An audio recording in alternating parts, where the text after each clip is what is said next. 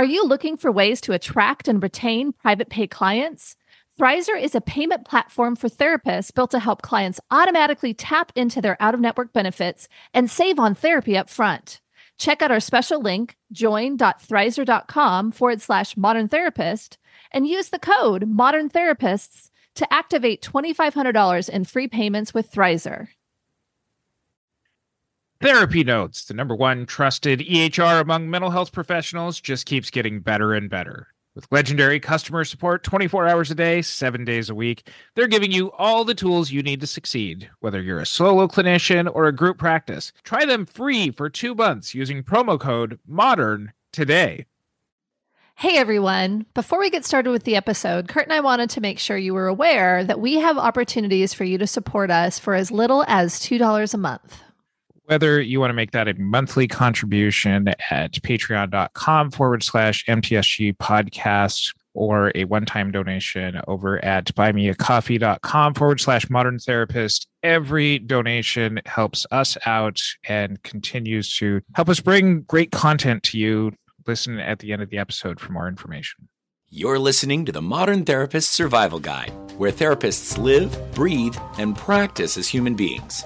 To support you as a whole person and a therapist, here are your hosts, Curt Widhelm and Katie Vernoy. Welcome back, Modern Therapist. This is the Modern Therapist Survival Guide. I'm Curt Widhelm with Katie Vernoy, and this is the podcast for therapists about things that we do, things that show up in therapy, things that are happening in our profession.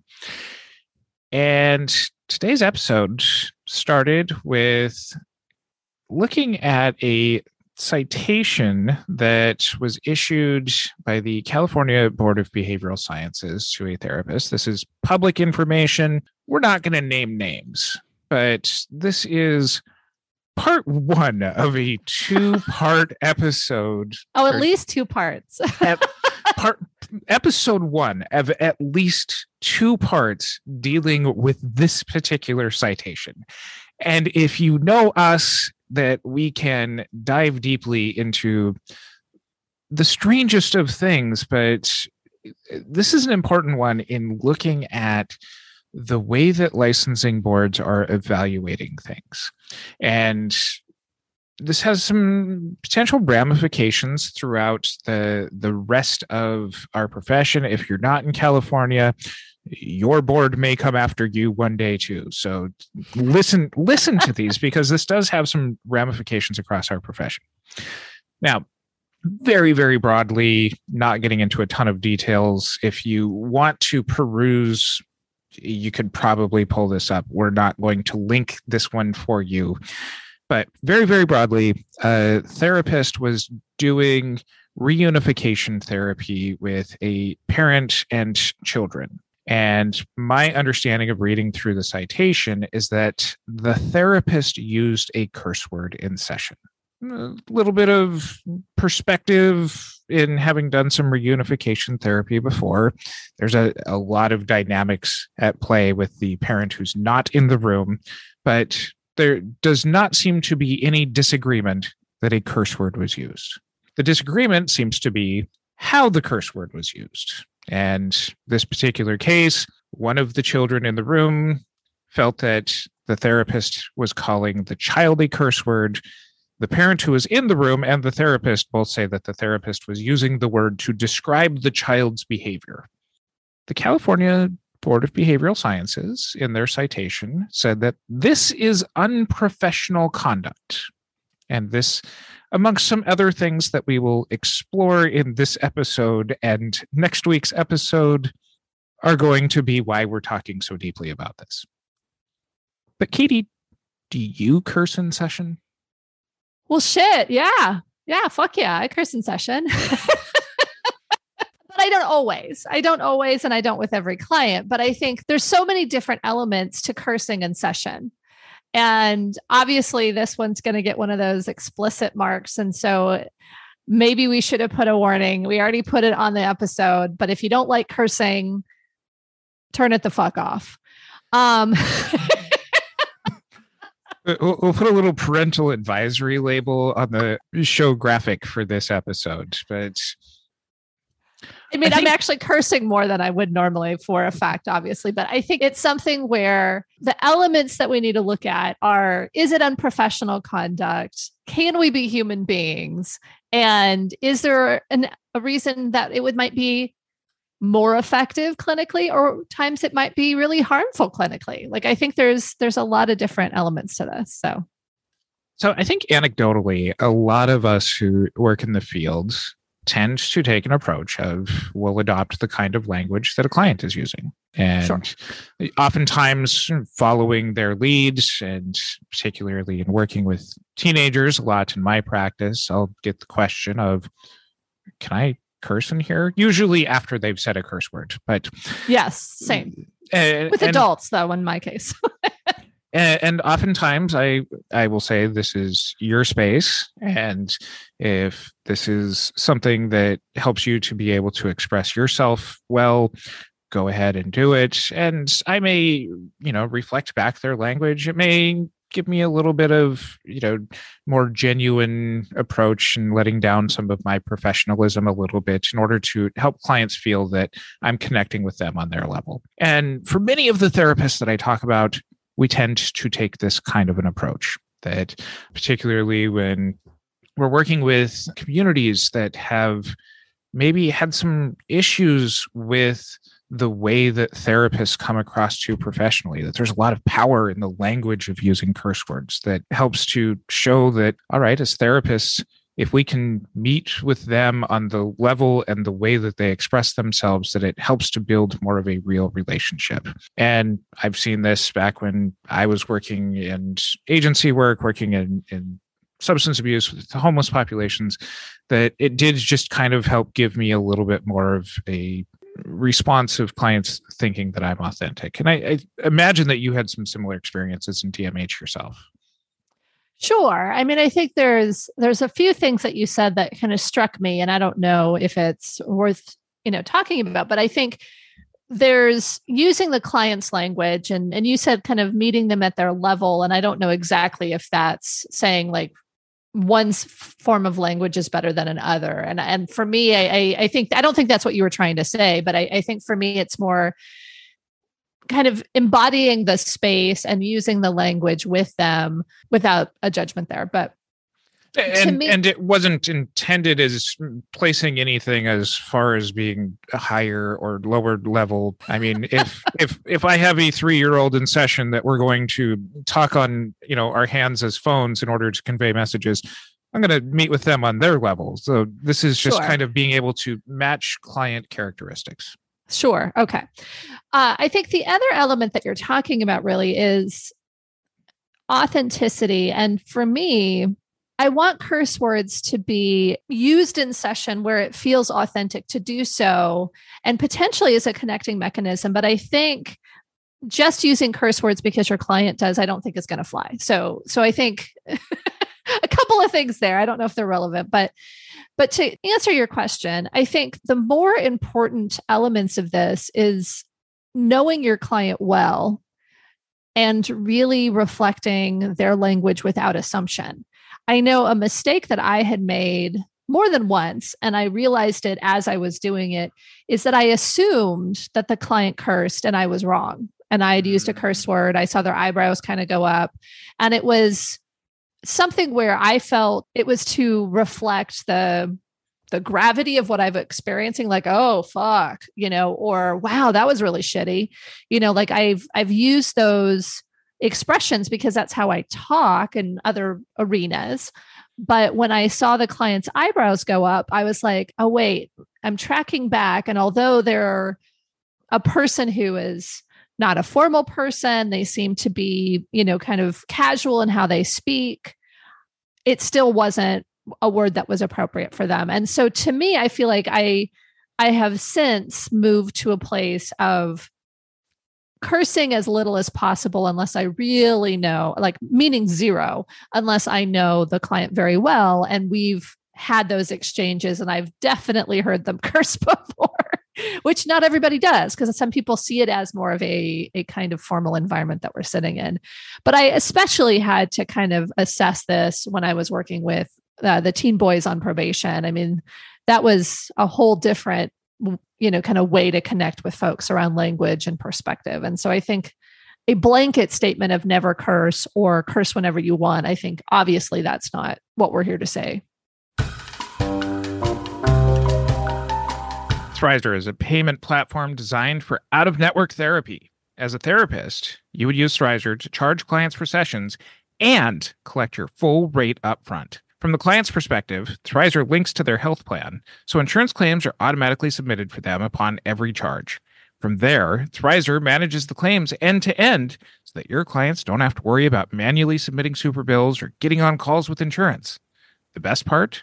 Thrizer allows clients to only pay their co-insurance portion for sessions, while Thrizer covers the rest of your fee and waits for reimbursement on their behalf. They also offer you an instant benefits calculator for free, allowing you to provide upfront transparency to prospective clients on their out of network coverage.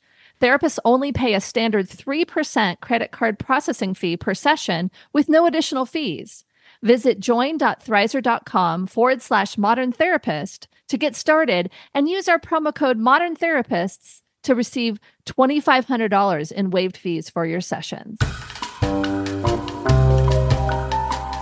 When I first read this citation, I did a little bit of a, a self study on myself of just keeping track of the number of sessions that I had in the following days mm-hmm. where I used a curse word. And it came to about 60% of my sessions.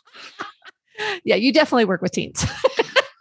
I work with teens, I work with parents, I, I work with a, a number of different clients that our relationship has established. And I don't consider myself somebody who curses frequently in my day-to-day life that mm, so you curse more in session than in your day day to day life probably I, I mean I, I haven't done this kind of uh, data tracking on my personal life maybe i should just for comparison's sake but in observing myself i, I did the follow-up question of well why am i cursing here and mm-hmm. it fell into a couple of different categories one was to really kind of ask clients to expand on things like, you know, if a client says like, you know, I'm feeling like shit today, or that's going to make me feel shitty. Like, oh, why do you think that that's going to make you feel shitty?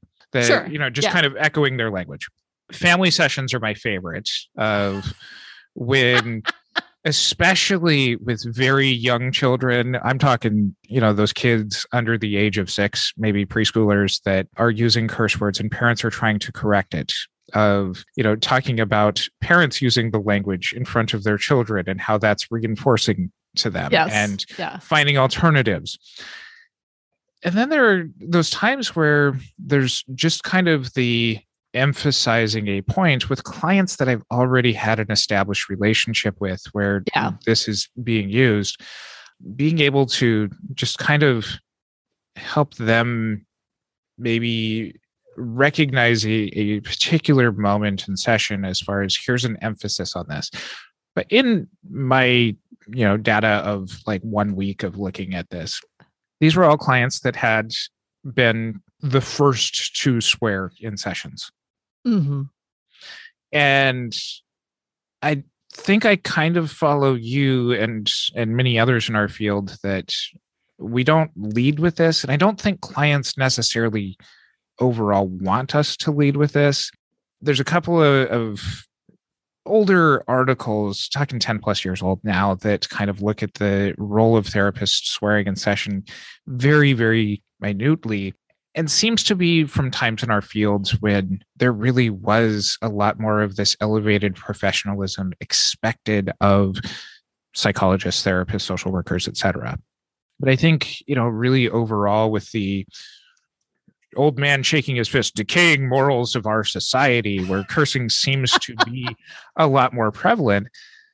I think in the last 10 years, this has been something where either we're more readily admitting it or our clients are actually looking for more of that humanity out of the professionals who serve in these roles. Well, and when you were talking, the the concept of professionalism has a, a fairly biased frame. It's something that's very specific to a specific culture. I mean, typically white culture is more in the like, I am professional if I don't curse. I think even words that are considered curse words, sometimes there's such a morality around that and, and morals are culturally bound that I feel like if we were to never curse and, and if we don't curse personally i don't you know like you don't have to bust out a curse word if you don't if you never curse but like for those of us who that's part of our communication i think it is interesting that our profession and a professional body would say hey that is unprofessional behavior when in fact it may be the most connecting thing we can do. Like i said I, i've i've made mistakes and curse when i shouldn't with clients that don't curse and and i recognized it in the moment. But to me there's using it thoughtfully and then there's also just being who you are and talking how you talk and having the clients that match with you. I mean there are folks who just that's how they talk. And should they be required as therapists to completely remove all cursing from their, their vocabulary? Now, you bring up the professional organizations. Yes. And there's one professional organization who puts it in their ethics codes. and, and, and this is the National Association of Social Workers their standard 1.12 or 1.12 derogatory language. Social workers should not use derogatory language in their written, verbal, or electronic communications to or about clients. Social workers should use accurate and respectful language in all communications to and about clients. So it's it's implying that cursing is de facto disrespectful. I think that in any ethics code, there's room for interpretation here, but this one is specifically talking about the language that gets used. And it says derogatory language, I guess. So, like, that is that's where the interpretation is that you're talking about. Right. Which then kind of leads to the question of who gets to decide what words mean. You know, this is a intention versus impact sort of conversation because I can think of a million ways to not use curse words and still speak derogatorily about somebody. Sure.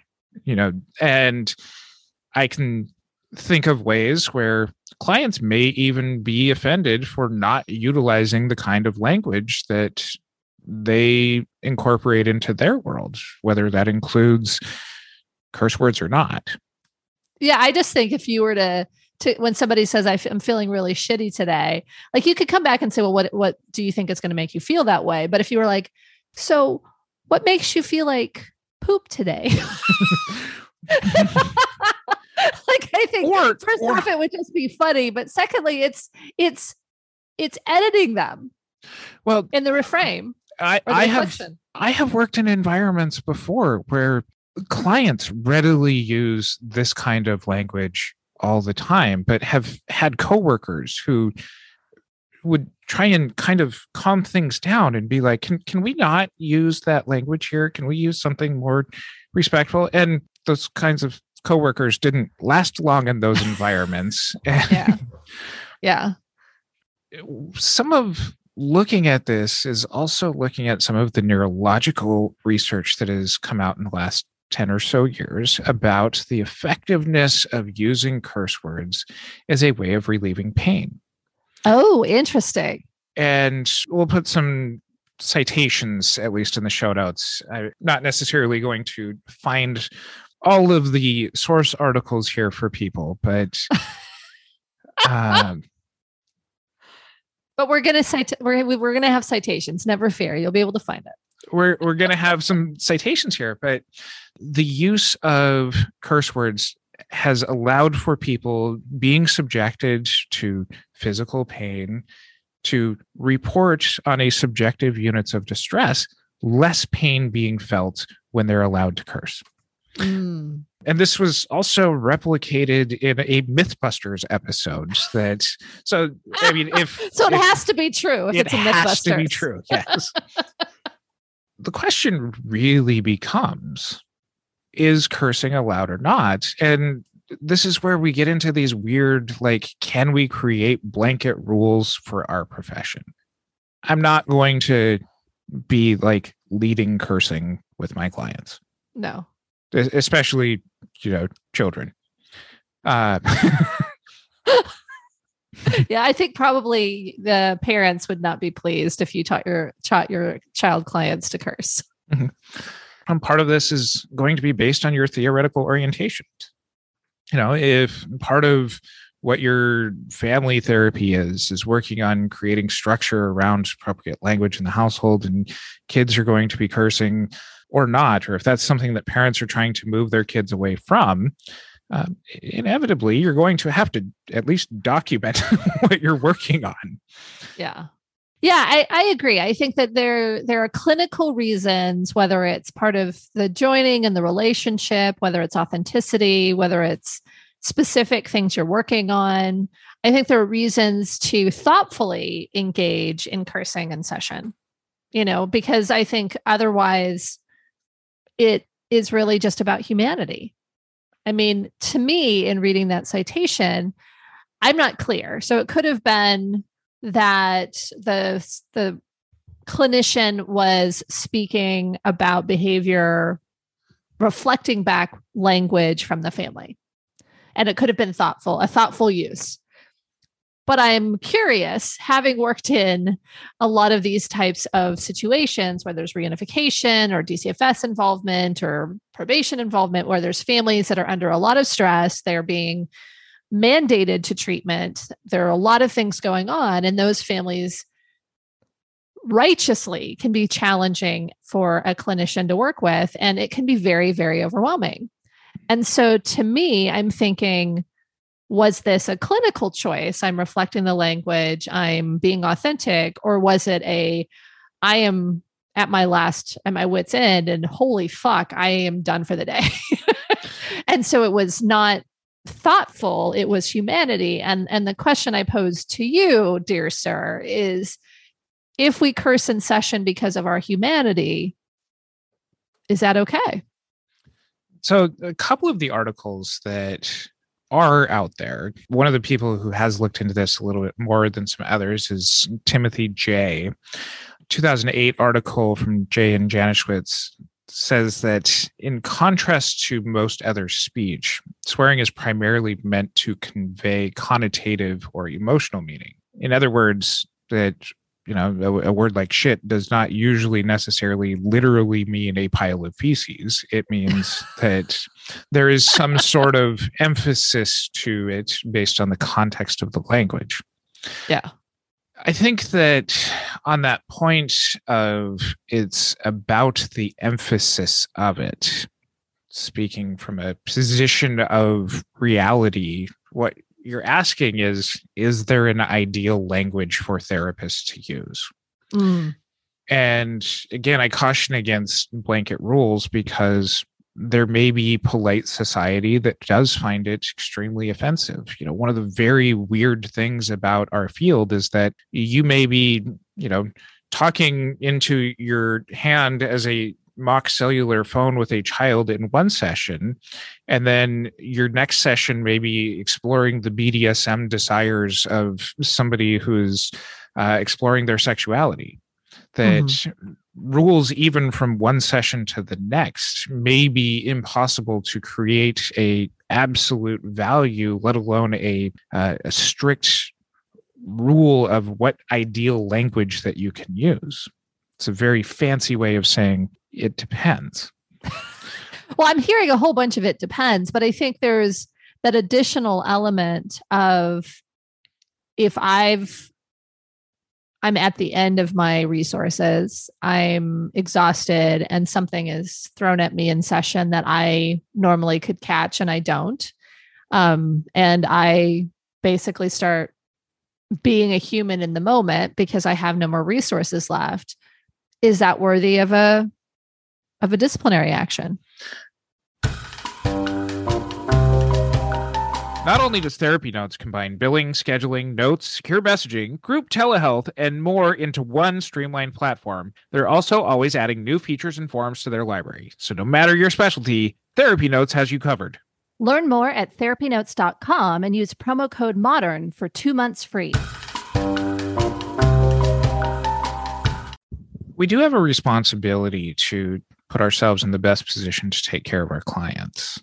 Mm-hmm. And, you know, I can imagine, and I've had frustrating sessions over my career that have stirred up emotional reactions in sessions and working through in in subsequent sessions or subsequent communications with clients or former clients that there is a ownership of some of that humanity some people are going to be litigious some people are going to file complaints you know if i'm going to draw a line on this you know not everybody is going to want their therapist to curse some people are going to think it's the best fucking thing that's ever happened but I think that there is probably an absolute line. And even this line is kind of gray in and of itself.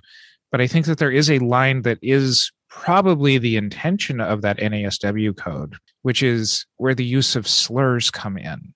And especially if there's cultural differences between the therapist and the client, that, you know, if I have a client who's expressing hey, I got called the N word down on the street and is actually using the pejorative language there. Even in all of my trying to connect with a client, me as a very white therapist, I'm staying away from reflecting that word to them. Sure but i think that you know in any of the expressions that we have that being very careful about not using slurs is probably a line that we all definitely need to be aware of where that is and follow that one to me taking what you're saying and adding my own thoughts to it is is really having common sense and making sure that we have sufficient resources available to either remain appropriate and not become offensive to our clients, uh, if at all possible. I think the the other element of it is kind of this common decency and respect. Mm-hmm. I think if one of my first jobs out of college was working in a group home with kids who had been removed from their parents' homes or their caregivers' homes. And I was carrying a child. I was working as a child care worker, not as a therapist. And I was carrying one of the children and hit a pothole in the road, sprained my ankle, and, and went down with the kid. Mm-hmm. Even in that moment when I'm in excruciating pain and the kid is crying because they fell with me, I did not drop the kid. I felt very proud of myself. I was much younger than I would drop them now. I didn't curse maybe I would have felt less pain if I did. It sounds like from the study. mm-hmm. But I did it because I was aware I have a kid with me and there's enough of a filter for me that I wasn't going to immediately go to fuck. mm-hmm. uh, so in sessions, having that much left, that much kind of super ego or that much uh, kind of observer mindfulness, whatever works for you, but having that much to say, even if I'm in a bad spot, let me first excuse myself rather than get to a place where I'm cursing without it making much sense mm-hmm. clinically, I think is, is our responsibility. Sure. I think that overall, what we're talking about here is trying to make a case that cursing's allowed. Sure. And I think that we've at least done a good enough job to say that we shouldn't disallow it. But there's probably got to be some reasons for, hey, here's why you don't. I mean, obviously, this citation that we're referring to as far as the basis of this episode is necessary that at least in some cases you shouldn't. I think that the know your audience is really important. We've said that throughout, but I think it's also understand the impact of your words the thing that I grapple with, and I don't know if this is something maybe you grapple with as well, is that even when we're feeling especially human and embodied as a therapist, there is still a power differential. And there still is an expectation that we will show up in a certain way. And I think not showing up in that way shouldn't be taken lightly there have been times when my humanity has come through and I've had ruptures that were not repaired and clients that left treatment. You know, Not frequently, but that has happened. I've had clients who fortunately have been able to say, hey, and, and it wasn't necessarily about cursing, but more that kind of humanity piece. But I I expect it would also happen with cursing. But clients who would come to me and say, you were weird in that session with me. What happened there? And then being able to talk about what was happening behind the scenes. But I think there may be clients who have trauma histories around certain ways that people speak. There may be things that you would need to know before you really dig into or become, I think, too free in how you express yourself and your own humanity. I think there's I think there's times when having curse words in your vocabulary could be a hindrance to you in connecting with clients and keeping the environment safe for them. What you're talking about is our ethical guidelines of client beneficence and avoiding maleficence. That what we do is for the benefit of clients, and we don't do the things that harm clients.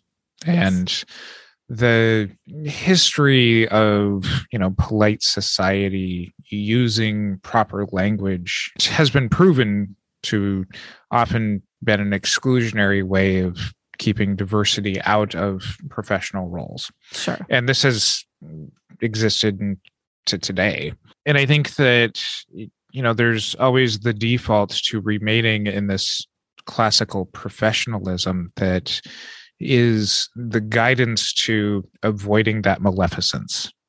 Mm-hmm. when in doubt, be safe. Yes. But when clients curse first, fuck yeah, we're going to do it. Shit. we will link to some articles here in the show notes. You can find those at mtsgpodcast.com. One piece that we didn't really highlight in the in the middle of the show that I think is worth pointing out is a master's thesis dissertation from Holly Ann Giffen from 2016 that served as the basis for us finding some of these other articles. Uh, we will include a link to that in our show notes. You can find those at mtsgpodcast.com and follow us on our social media and join our Facebook group, the Modern Therapist Group. And until next time, I'm Curt Widhalm with Katie Vernoy. Remember to check out Thrizer. They are passionate about making out of network therapy work for everyone. Clients save upfront on therapy while therapists earn their full rate. Get started in minutes on join.thrizer.com forward slash modern therapist and use the promo code modern therapists and receive $2,500 in waived fees for your sessions. Thanks so much to our partner, Therapy Notes, the highest rated practice management solution for behavioral health. Don't forget, using promo code MODERN gets you two free months.